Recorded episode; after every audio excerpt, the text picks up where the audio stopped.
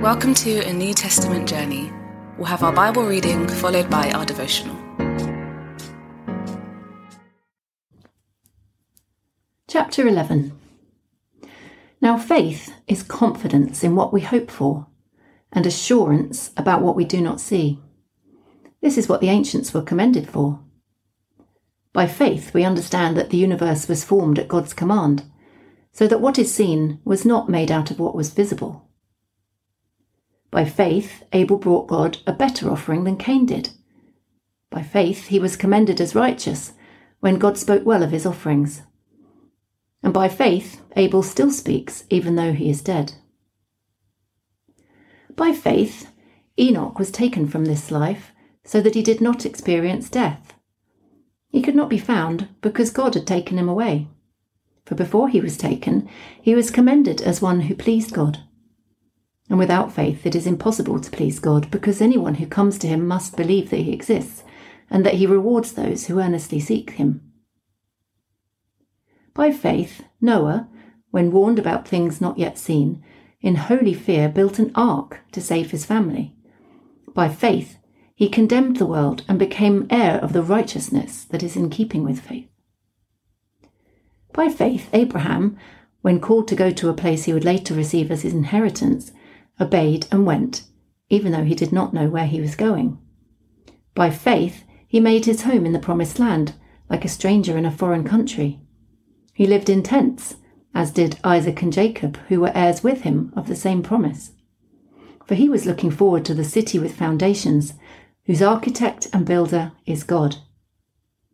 And by faith, even Sarah, who was past childbearing age, was enabled to bear children because she considered him faithful who had made the promise. And so from this one man, and he as good as dead, came descendants as numerous as the stars in the sky and as countless as the sand on the seashore. All these people were still living by faith when they died. They did not receive the things promised. They only saw them and welcomed them from a distance, admitting that they were foreigners and strangers on earth. People who say such things show that they are looking for a country of their own. If they had been thinking of the country they had left, they would have had opportunity to return. Instead, they were longing for a better country, a heavenly one. Therefore, God is not ashamed to be called their God, for he has prepared a city for them. By faith, Abraham, when God tested him, offered Isaac as a sacrifice. He who had embraced the promises was about to sacrifice his one and only son, even though God had said to him, It is through Isaac that your offspring will be reckoned. Abraham reasoned that God could even raise the dead, so in a manner of speaking, he did receive Isaac back from death. By faith, Isaac blessed Jacob and Esau in regard to their future. By faith, Jacob, when he was dying, blessed each of Joseph's sons and worshipped as he leaned on the top of his staff. By faith, Joseph, when his end was near, spoke about the exodus of the Israelites from Egypt and gave instructions concerning the burial of his bones. By faith, Moses' parents hid him for three months after he was born, because they saw he was no ordinary child, and they were not afraid of the king's edict. By faith, Moses, when he had grown up, refused to be known as the son of Pharaoh's daughter. He chose to be mistreated along with the people of God rather than to enjoy the fleeting pleasures of sin. He regarded disgrace for the sake of Christ as of greater value than the treasures of Egypt, because he was looking ahead to his reward. By faith he left Egypt, not fearing the king's anger. He persevered because he saw him who is invisible. By faith he kept the Passover and the application of blood, so that the destroyer of the firstborn would not touch the firstborn of Israel. By faith, the people passed through the Red Sea as on dry land, but when the Egyptians tried to do so, they were drowned. By faith, the walls of Jericho fell after an army had marched around them for seven days.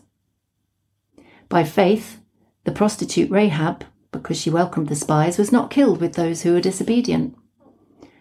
And what more shall I say?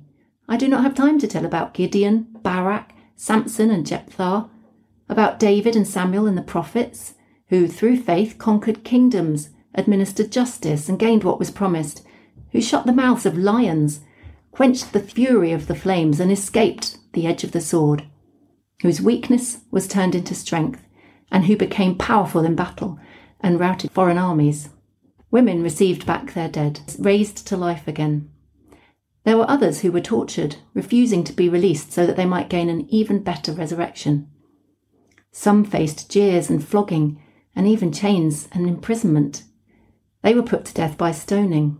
They were sawed in two. They were killed by the sword.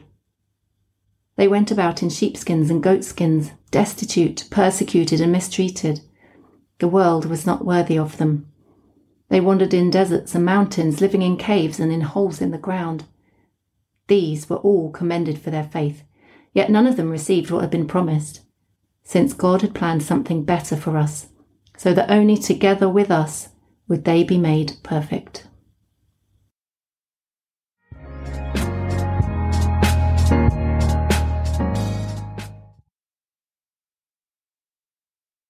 The now and the not yet.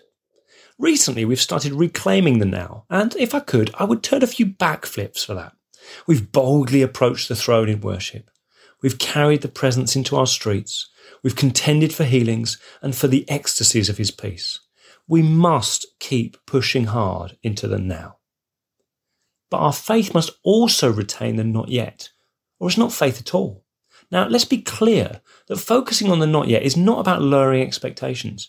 Now and not yet faith looks at what is now and delights in the salvation of our God made manifest among us. It expects people coming to faith, people being healed, people being set free, love being shown. But faith in the not yet also regards today with slight disappointment.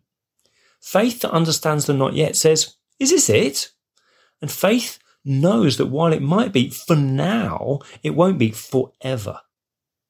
That's why truth faith longs for that better country, the heavenly one that is not yet here. True faith is willing to sacrifice in the now for the not yet. It can take the hurt because of its hope.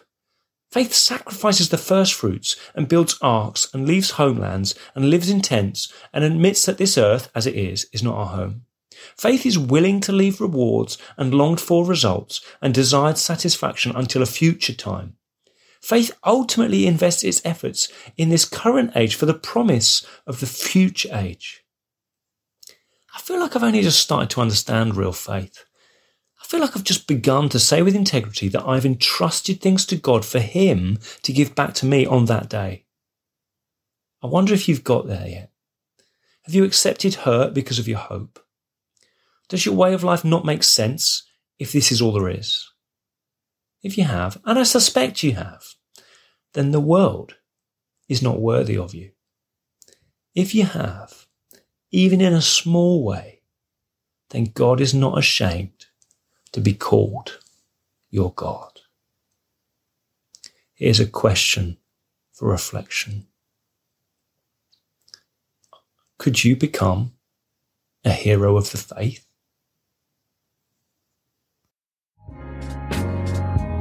We pray God's word bears fruit in your life. For all the information about the New Testament journey, head to www.anewtestamentjourney.net.